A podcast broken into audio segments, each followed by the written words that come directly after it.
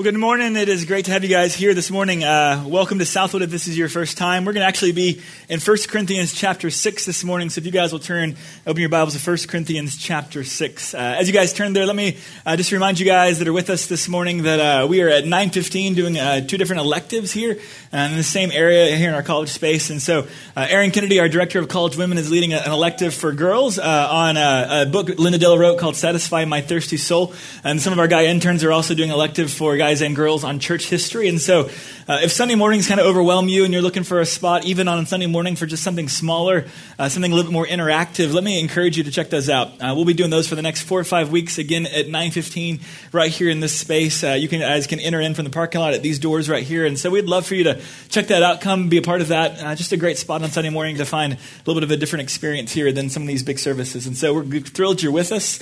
1 Corinthians chapter 6. We're going to pick up actually this morning and look at verses 13 to 20, but I'm going to begin us in just verses 13 and 14. Paul writes, For food is for the stomach, and the stomach is for food, but God will do away with both of them. Yet the body is not for immorality, but for the Lord, and the Lord is for the body.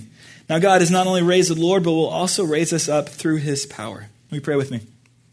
Father God, we give you great thanks for your word. Uh, we give you thanks for a written sense of, uh, of an expectation of what is to come. Father, we sing this morning that a day will come that we'll be called to come awake, to come awake, that we will rise from the grave. And Father, I pray that as we look at that day, as we look at that reality this morning, Lord, I pray that you would impress its truthfulness upon our hearts. I pray that you would also make clear even the implications for that future day in the present and what it means to live in a physical body that you've created and that you've granted to us. Father, I pray that we would live in our bodies uh, in a manner that would honor you. Father, I pray this morning, even as we look at a passage uh, that will challenge us, Lord, I pray that you would um, use this time however you see fit. Father, for those of us who are just distracted and have things on our minds, even during worship, Lord, I pray that you would uh, give a stillness to our hearts, um, that you'd allow our, our souls to be still, um, that we would know that you are God, that we would sense your Spirit's presence and speaking and leading to us this morning. Father, I pray even for myself that you'd move me out of the way, that you would uh, use me however you see fit, and that you'd allow this time to be exactly what you intend in our lives this morning. Father, I pray that wherever we're coming from this morning, Lord, that you would meet us and that you'd speak to us, that you'd open our eyes and soften our hearts and allow this time to be truly transformational in our lives as we think about ourselves, as we think about our bodies, and even as we think about the future, Lord. Father, we ask for these things this morning through your Son and by your Spirit. Amen. Uh, well, if you've been here for a little while, you've kind of gathered from me. I'm kind of a guy who likes puns. I like word plays. I love uh, people doing unique things with words. And so, one of my favorite things to do is run across businesses and their slogans and the way they try to market. All right. And so, I've run across a few slogans that are some of my favorite. They kind of are catchy, and yet they sometimes don't exactly communicate probably exactly what they're going for. All right. So, uh, here's a few examples. Uh, from a tire shop in Milwaukee, they have this slogan Invite us to your next blowout. I kind of like it, all right? Hence the pun, all right? Uh, here's one from a plastic surgeon. Hello, can we pick your nose, all right? Imagine seeing that on their front door. Or how about this one? All right, uh, I'm electrician, let us remove your shorts. I know this is church, but that's just too funny, all right? Um, or how about this one? Uh, towing company, we don't charge an arm and a leg, we want toes. See the pun? Ah, all right. One last one, I promise, okay? Uh, sign in front of a funeral home, drive carefully, we'll wait. All right. Again, on a series about heaven and hell, I have to get one more death one in there, right? So, um, I love these because they're just slogans. They're, they're little catchy things that you're going to remember and plague you for the rest of the week, but they get the point across of what they're about. Uh, the Corinthians this morning, we're going to come across, and actually, verse 13, we're going to see in this passage, in a sense, we're going to come across a Corinthian slogan. Uh, a little something that kind of communicated what they believe, particularly about the central question we're going to ask this morning, that's about the physical body, particularly what's going to happen to our body. Uh, we talked and touched briefly on this a little bit last week when we asked the question, where do people go when they die? Part of that was a discussion about the body. We're going to look a little bit more at that this morning. And then its implications, not just for the future, what's going to happen in our body in the future, but even then, presently, in light of what's going to happen in the future, then what does it mean for the present uh, life that we live in the physical body? So that's where we're going to go this morning. Uh, really, as we kind of begin, what we're going to see is that verse 13 really is the Corinthian slogan. As Paul writes in verse 13, it's not actually Paul speaking. He is, he is writing, but he's, he's, in a sense, quoting from the Corinthians as to what they said. So verse 13 really isn't Paul's teaching, it is actually the Corinthians. Notice what the Corinthians said. Food is for the stomach, and the stomach is for food, but God will do away with both of them. The Corinthians kind of had a slogan. They said that food is for the stomach, the stomach is for food, but each of these God will eventually one day do away with. They viewed the physical body as just a set of appetites, a set of desires or urges that ought to be satisfied, but a day will come when both are irrelevant and both will be wiped away. Not just the stomach who gets hungry, but the food that satisfies the stomach, the very physical bodily appetites and desires of the body, the Corinthians said well, God will one day do away with. In a sense, as you kind of look at that, the question becomes then if that's what the Corinthians viewed of the physical body, then what do we do? In many ways, uh, I ran across, uh, we had a little picture. This is, uh, if you guys haven't met our child, this is our little girl, Caroline, all right? She is almost two. And I know this is just a pure, shameless reason to show you how precious she is, all right? So, um, but about a month ago, literally a month ago, Marcy actually went ahead and bought her Halloween costume, all right? So, and as you can notice, we're not even in October, but the Halloween costume has already made its way out, right? So uh, this weekend she was planning her little pig outfit. That's the little headgear, and then it's got a whole little pig body that goes with it, black leotards, and like pig hooves, all right? Uh, it is way too much, all right? But even in a photo shoot, uh, we could not keep her little head mask on her for more than probably a minute, all right? So even between photos, we're having to constantly put it back on. She's constantly pulling it off. And the reality is, a day will come, maybe even in another year, that, that she would be caught dead in something like this, all right? That in many ways, it's just simply a costume that she's going to one point shed off, all right? I think in many ways, the Corinthians viewed the physical body just like a Halloween costume. All right, the physical body was, in a sense, an earth suit. It was something that you and I are, are, imprisoned within, and will one day come a time in which we will be freed and we will shed off this costume like a snake sheds off its skin. All right, that's what the Corinthians viewed and thought of the physical body. And in light of that, they thought the physical body will one day be completely eradicated and done away with. The question is, how did they get there to that idea? In fact, I would argue to you, if you've ever been to a, a Christian evangelical funeral, what you and I hear really isn't that different from what the Corinthians were saying, right?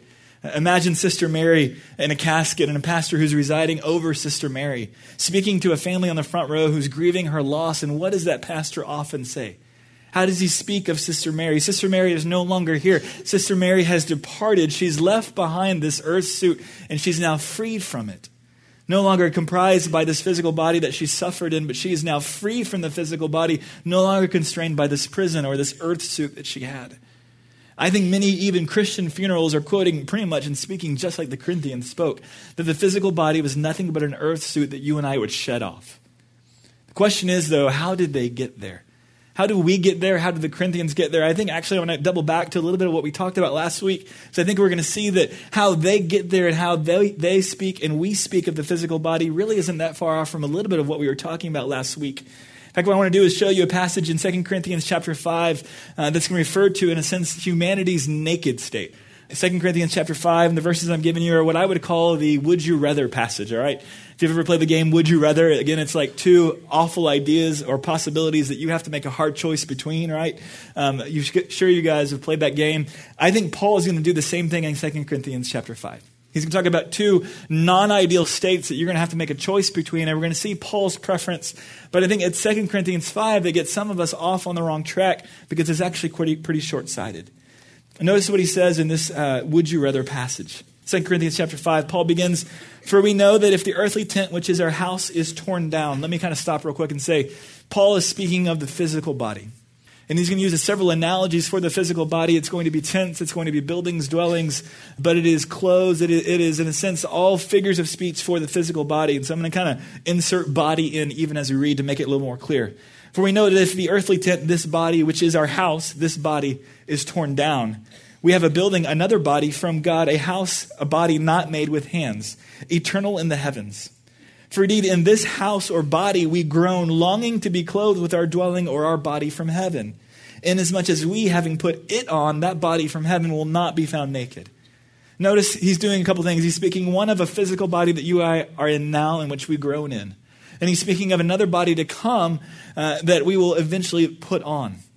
But even as he speaks of those two bodies, he talks about a possibility in which you and I could be found naked. Well, what is he referring to? Notice he doesn't say nude because nude always denotes classiness, artistry without clothes, right? But he says naked, naked, all right? Naked never is good, all right? If you're nude, it's usually artistic. If you're naked, it means you're up to something that's no good, all right? Naked here, 2 Corinthians chapter 5, not good, all right? But what does he mean? What's he saying? He says this uh, For indeed, while we are in this tent, we groan because we do not want to be unclothed or naked, but to be clothed with that body knowing that while we are at home, now notice the two possibilities here. While we are at home in the body, we are absent from the Lord. And yet I prefer rather to be absent from the body and to be at home with the Lord. Do you notice the two possibilities that Paul puts out? Either that you and I can be present in the body but absent from the Lord, or that you and I can be present with the Lord but absent from the body.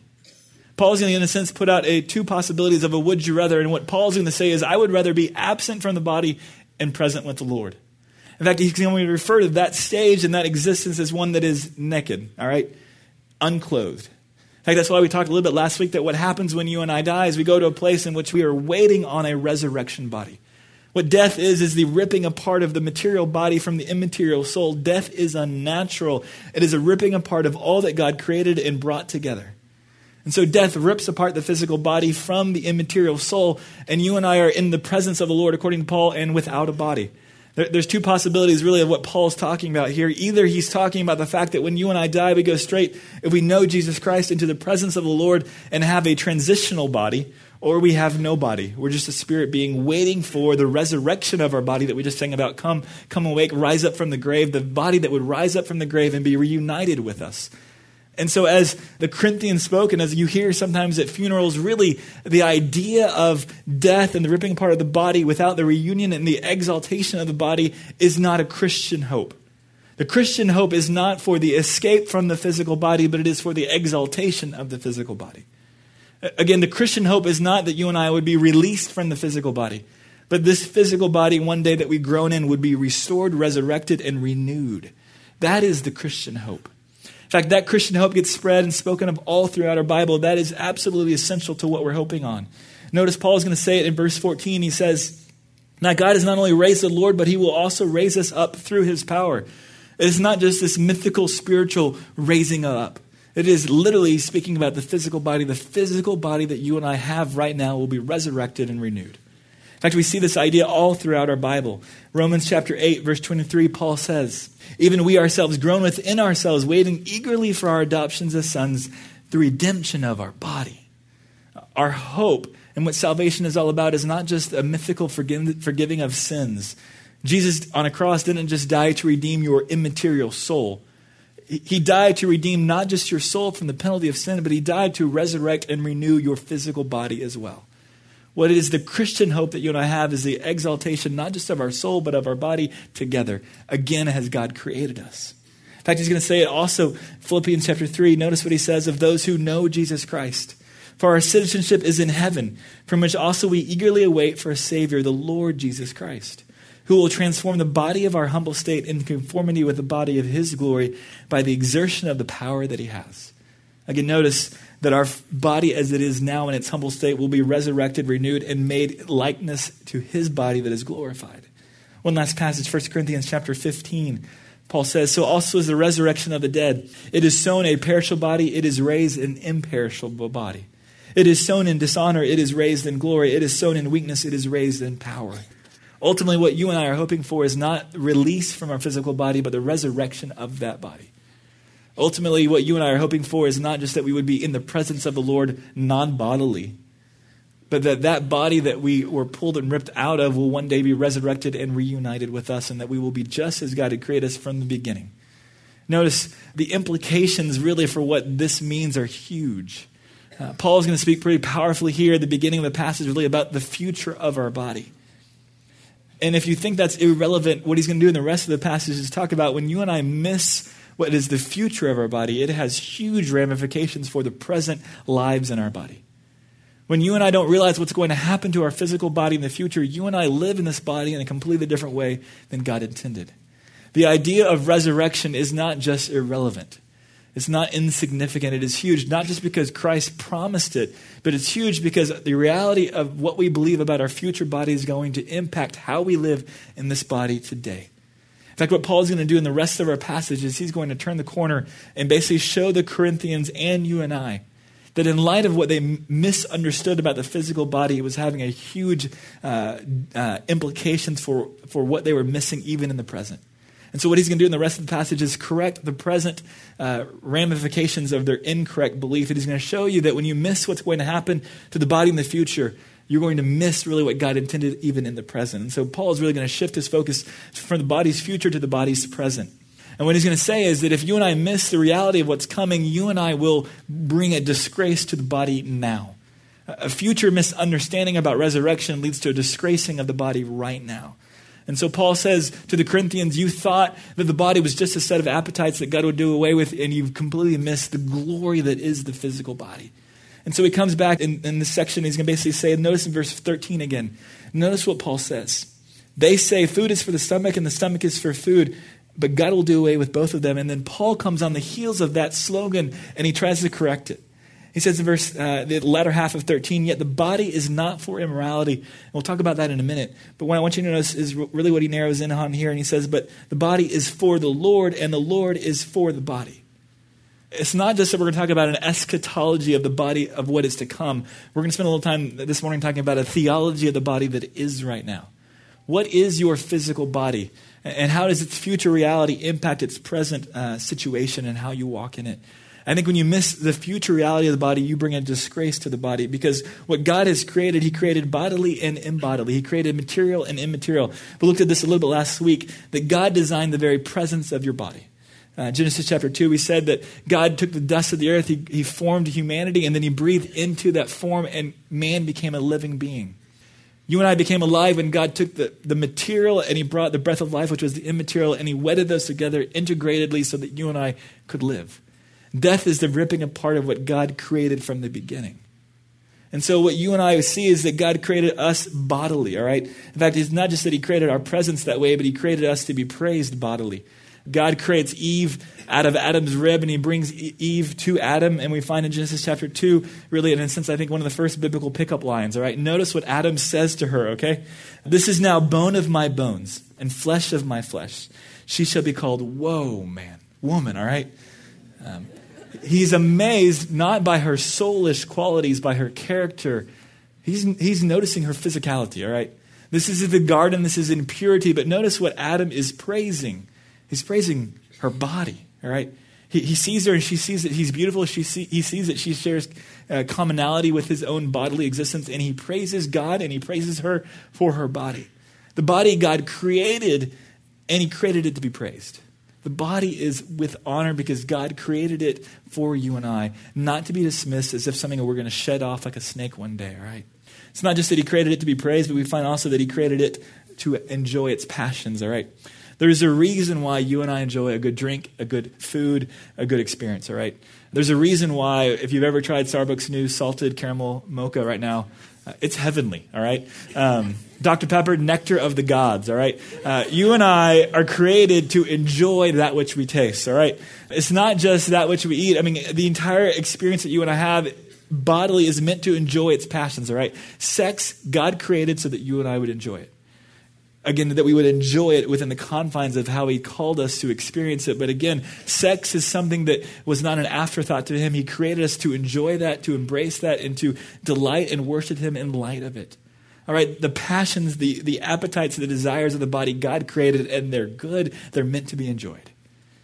The reality, though, is that sometimes when we think the body is only a set of appetites, we land in a place that is not what God intended, all right? In fact, what we're going to see as we kind of walk through this is that ultimately, God, what He intended for the body is that uh, not just that it would be praised, but what we find is in light of the fact that it's going to last for all of eternity, you and I ought to treat it with honor now. The very things that you and I know won't last, we treat very differently than, than things we think we're going to have a future with. Uh, so if you're here this morning and you're renting a house somewhere, right, or you're living in an apartment, you treat it differently than if you owned it the reality of where you live, very many of you aren't going to be living there in 10 years, right? If you're still in Dunhall in 10 years, I'm so sorry, right? Um, if you're still in an apartment with a child one day or two kids running crazy in another stage of life 10 years from now, that's probably not all that you hoped if it's the same apartment as today, right? With students running everywhere, right? You and I are living in places now that we won't be living down the road. And therefore, you and I sometimes treat where we live with a different sense of honor than where we would if we owned it. So, for example, I ran across a story uh, I've heard years ago of some college guys that were living in a place and they were playing paintball in their home. All right, so By the end of the year, there were paintball splatters all over the walls. Walls had holes. Doors were hanging off the hinges. Windows were blown out, right? Because they didn't care because they weren't living there next year. Forgot about the deposit they weren't going to get back, but that's another story, right? Even driving through neighborhoods, I can tell who's owning and who's renting by who waters their lawn or who mows it, right? Uh, so for you guys who are renting, just water a little bit, all right? You may have to mow, but that's all right, all right? You and I treat things that we're not going to last completely different than the things that we think we own or will last. So for the Corinthians who thought the body would not last, they treated it with a disgrace because they didn't think it was that important. But if the body will be resurrected, it is valuable, it is honorable, and so you and I are to treat it with great regard and great honor. That's why Paul will end this section in chapter uh, verse 20, and he says, "For you have been bought with a price; therefore glorify God in your body." You and I, with our physical bodies, are to glorify God Himself, because He's granted us this as a stewardship that we are to possess, but we're to use it to honor Him. One of my favorite verses comes in the Psalm, Psalm chapter 139, and, and says that you and I are wonderfully and uh, fearfully made. Even though the physical body is not all that God intended it from creation, it is still, even in its fallen state, glorious and honorable. It still reflects the very creative handiwork of God. So let me challenge you if you're here this morning and you're dissatisfied with your body, there's an element to which you're actually dissatisfied with God.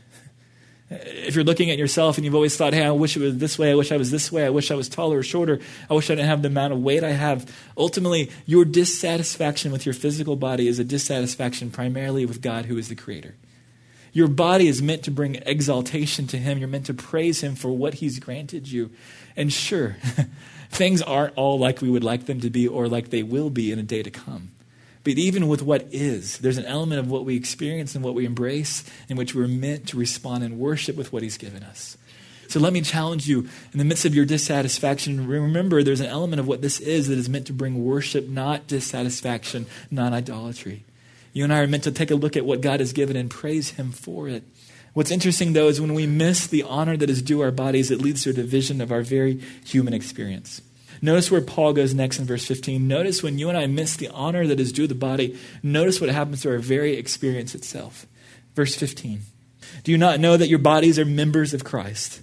So then take away the members of Christ and make them members of a prostitute. May it never be. Or do you not know that the one who joins himself to a prostitute is, the one, is one body with her? For he says, the two shall become one flesh. But the one who joins himself to the Lord is one spirit with him. Well, how in the world do we get from resurrection to prostitution? what is Paul doing here, right? I think what Paul is trying to do is he's, he's, actually picking up on what the Corinthians said about food, and he's going to switch the analogy to come about sex. And what he's going to say is that sex is far more than a bodily experience. That when you and I think our body is just a set of appetites that are irrelevant to the rest of our life, a division occurs in our very existence, in our, in our very experience, that is so not what God intended. Particularly, sex is far more than the satisfaction of an urge. All right? Sex is far more than the satisfaction of an urge. And what our culture has told us is that sexuality is just an aspect of who we are that doesn't necessarily bear into play with the rest of us. And yet, as we look through the scriptures, as we look really, I think what Paul is going to do here with the body, what he's going to tell you and I is that not just in light of what's to come with resurrection, but our bodies are going to be reunited with us to come, but they're also a huge part of our lives now. Your bodily existence is not an aspect of your life, it is integrated with every aspect of your life. Your sexuality is all about yourself emotionally, mentally, relationally, and even spiritually. It is not a side component of your life, it is integrated with the entirety of who you are. And so notice what our culture has told us and said about even your generation. I think this is striking. The most striking shift in teenage and 20 something sexual behavior in the last decade is the disconnect between sex and emotional involvement really what's happening for a lot of y'all with what our culture is telling you is that sex is something that is completely different than relationships and emotional involvement whatsoever. So you can have a sexual experience, but you don't even need to have a relationship whatsoever. Because you can date, you could get with whoever you want, whenever you want, however you want, but it is not an exchange of, of a whole person in a committed relationship. And so more and more sex is being compartmentalized away from the very existence of who we are emotionally, mentally, relationally, and even spiritually. In fact, one of my favorite quotes comes from a guy named Lewis Smedes, and he says this We cannot take our bodies to bed with someone and park our souls outside in the car to wait. Our sexuality defines and involves the entire integration of who we are. Sex is going to impact you emotionally, it's going to impact you physically, it's going to impact you relationally, mentally, and spiritually. And what Paul is trying to do is show them that their physical experiences are not irrelevant to the spiritual life, but they are relevant and integrated and influential to every aspect of who you are. Sex impacts everything, all right? And we'll come back to that topic a little bit more, but I want to flip the analogy back to what the Corinthians were saying. The Corinthians saying stomach is for food, food is for the stomach, and yet God will do away with both of them. Essentially, the Corinthians were saying your bodily existence, again, is just a compartment of who you are. But even food, even food impacts far more than our stomachs, right? Even emotions lead us sometimes to eat, all right? So there's a reason why in every movie or in much of your experiences for you girls that you get broken up with, you have a heart broken, what happens? Why do you always end up with a movie at home and a carton of ice cream, right? Why do those emotions always lead to that edible choice? Uh, for us guys, uh, when we're stressed and when we're flustered, why do we have more of a tendency to eat salty and fatty foods, all right? For whatever reason, I will tell you, uh, when I'm not stressed, I drive home and Layne's right on my way does not entice me, all right? But when I'm stressed, it's like a beacon in the night just calling to me, all right? And I just have to pull off, all right? It just happens every time. Uh, but I think it's not just emotions that lead us to eat. I think sometimes eating can lead to emotions as well, all right? Uh, scientists have shown, uh, studied that chocolate causes a release of endorphins that raise your mood, that raise you your heart rate, that make you more excited, which is why I keep a stash of chocolate in my cabinet, in my desk, all right? I need it every day, all right? Chocolate is heavenly. Uh, it impacts our emotions. It's not just the satisfaction of hunger. It has an impact beyond just hunger. It impacts our very emotions. Um, I've told this story as well before, but it just kind of defines this issue. But uh, one of the first times that Marcy cooked for me, uh, we were not yet engaged. She had me over at her apartment, and she made a, a great Caesar salad. All right, it was delicious. We had a great conversation over the salad. Got to the end of the salad, and I asked her a simple question: Marcy, what's next? And she goes, "What do you mean, what's next?" I said, "Well, this is an opening appetizer salad, right? But where's the steak to come or the chicken, right? Uh, and she learned an important lesson that day. For a man, meat is always involved in the meal, right? Um, you don't have a meal without some meat, all right? It was a great lesson, but I also was impacted hugely in that evening myself. I'll tell you, and this may sound really superficial to you girls, but something happened in my mind and in my heart when she cooked for me, all right? All of a sudden I began to see this relationship and I actually began to feel about it differently in light of that experience and moment. I actually began to think about marriage in a way I, I had not yet. So, for you girls, this may sound superficial, but the way to a man's heart is actually through his stomach. Good note, all right? Just a little, piece for you. That's free of charge, all right?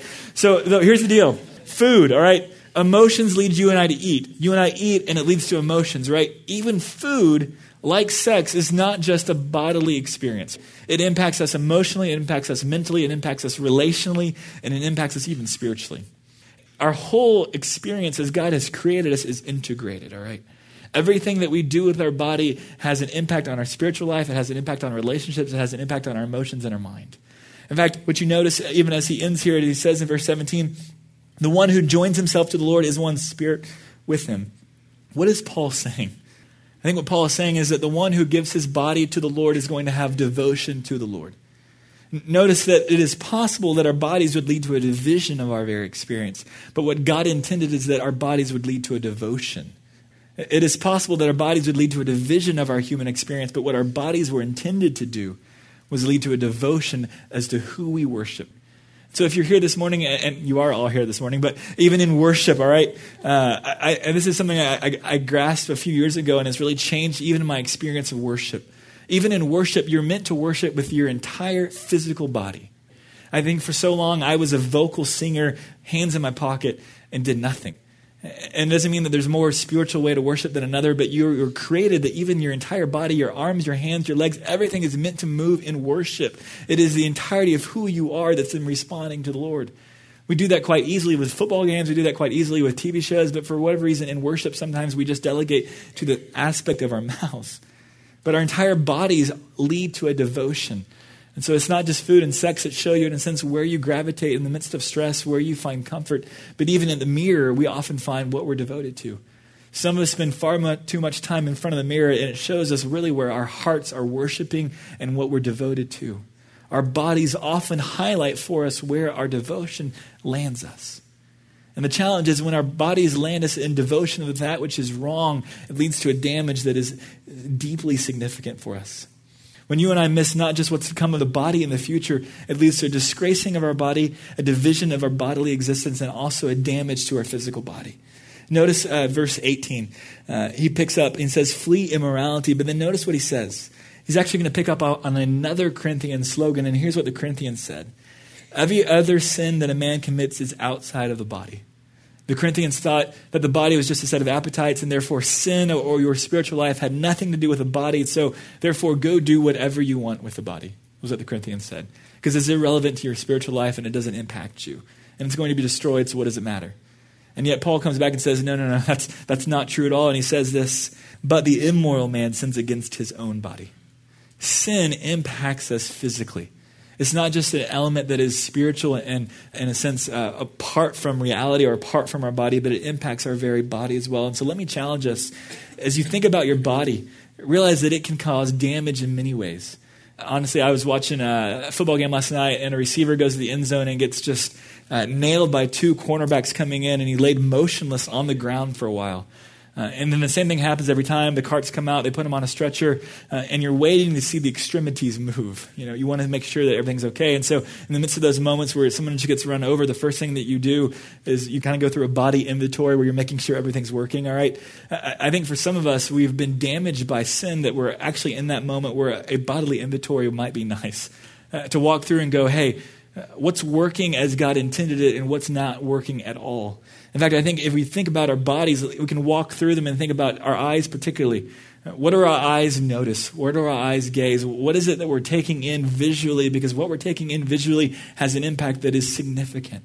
For some of us, we're looking at things we ought not to look at, and it's causing a damage not just to our spiritual lives, but to our very physical being as well. Let me tell you guys pornography will impact and be a detriment to your marriage. Pornography is setting a pattern physiologically that you think sex is something that it's not, and it will uh, reign deeply and devastatingly on a marriage that you're going to enter into. But it's not just our eyes that can bring about damage. I think even our ears and our hearts can cause a damage.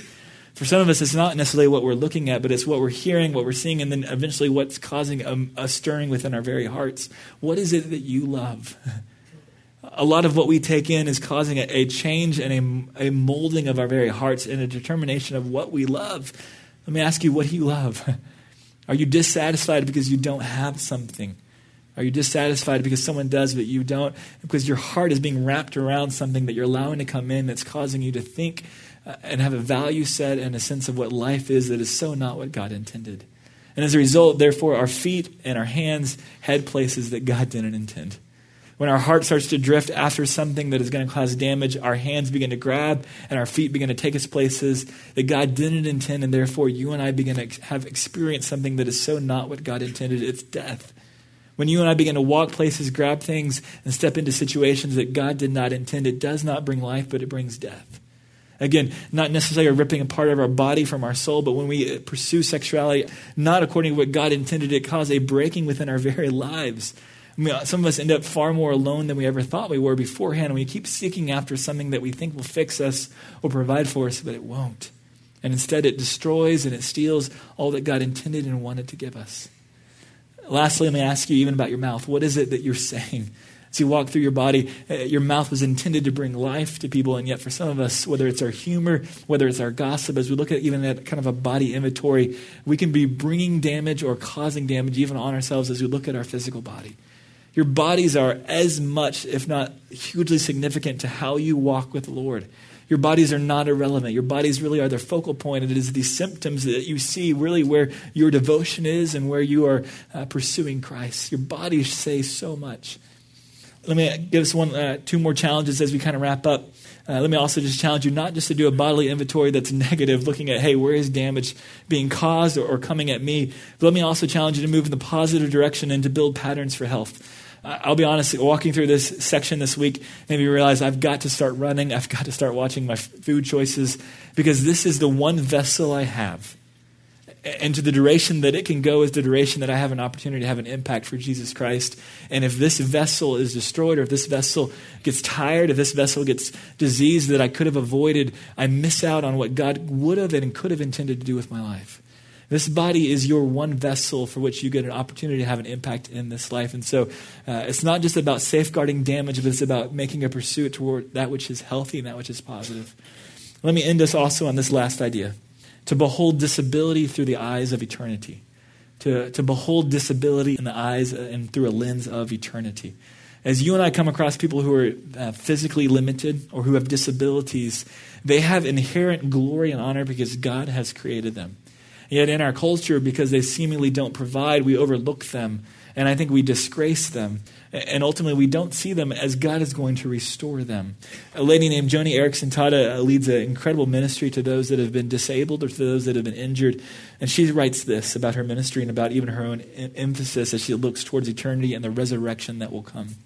She says, I can still hardly believe it. I, with shriveled, bent fingers, atrophied muscles, gnarled knees, and no feeling from the shoulders down, will one day have a new body. Light, bright, and clothed in righteousness. Powerful and dazzling.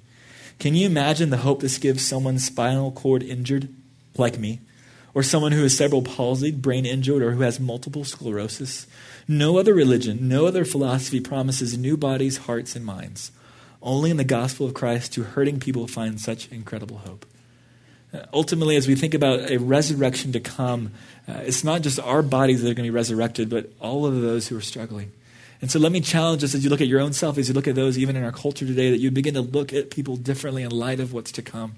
Even more so as I close out, let me close out with a sense of what's coming next week. Um, I, I think this morning really sets up the discussion that we're going to have next week.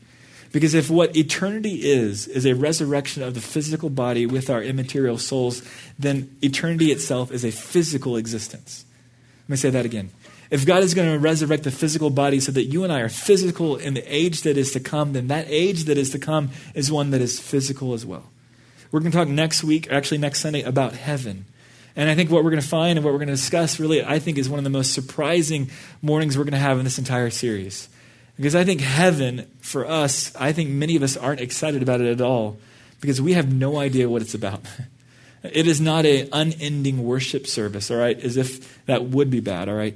Uh, but it is not church forever. It is not angels on harps and clouds singing and weirdly looking weird, right? What is heaven, all right? Heaven is far more familiar to our experience now than you may realize.